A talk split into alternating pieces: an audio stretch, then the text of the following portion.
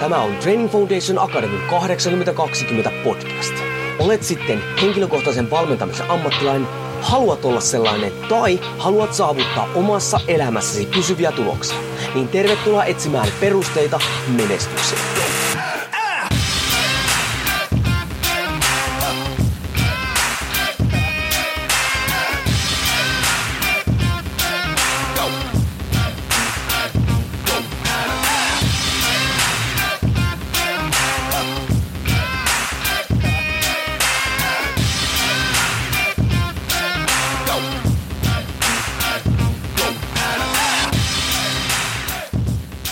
Jouni Korhonen Training Foundation Academista moro ja tervetuloa taas torstai-tykityksen pari. Hei, nyt mulle tuli hyvä kysymys, mm, ja kysymys kuuluu, otas mä nappaan sen tuolta noin, Lälälälälä. tossa. Mikä on sun mielestä paras palautumismetodi?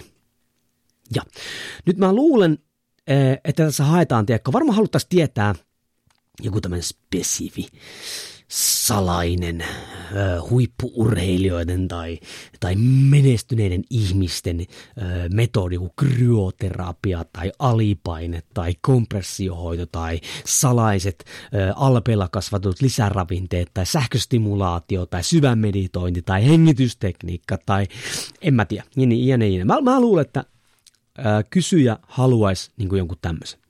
Niin nyt tulee semmoinen salainen palautusmetodi, paras palautusmetodi, minkä mä tiedän, ja tämän mulle äh, kristallisoi päähän Timo Haikarainen jo jonkin aikaa sitten, mutta kuitenkin, mikä on 100 prosenttia paras palautusmetodi? Elämänhallinta. Mistä syystä? Koska hyvä elämänhallinta mahdollistaa hyvän unen – riittävästi oikein intensiteetin liikkumista, järkevä ruokavalio ja mukavan sosiaalisen elämän.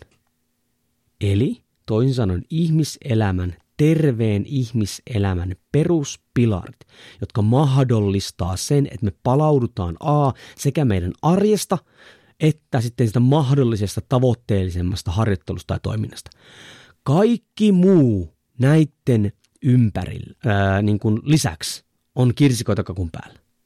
Eli toistan, paras palautumismetodi, elämänhallinta, joka mahdollistaa hyvän unen, riittävän liikkumisen, järkevän ruokavalion ja hyvän sosiaalisen elämän.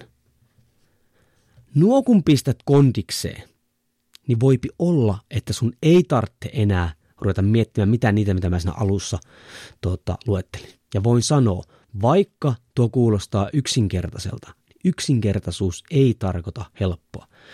Nuo perusteet tai noissa perusteissa on hyvin, hyvin monella ihmisellä todella paljon työtä, joka ekaksi pitäisi pistää kuntoon.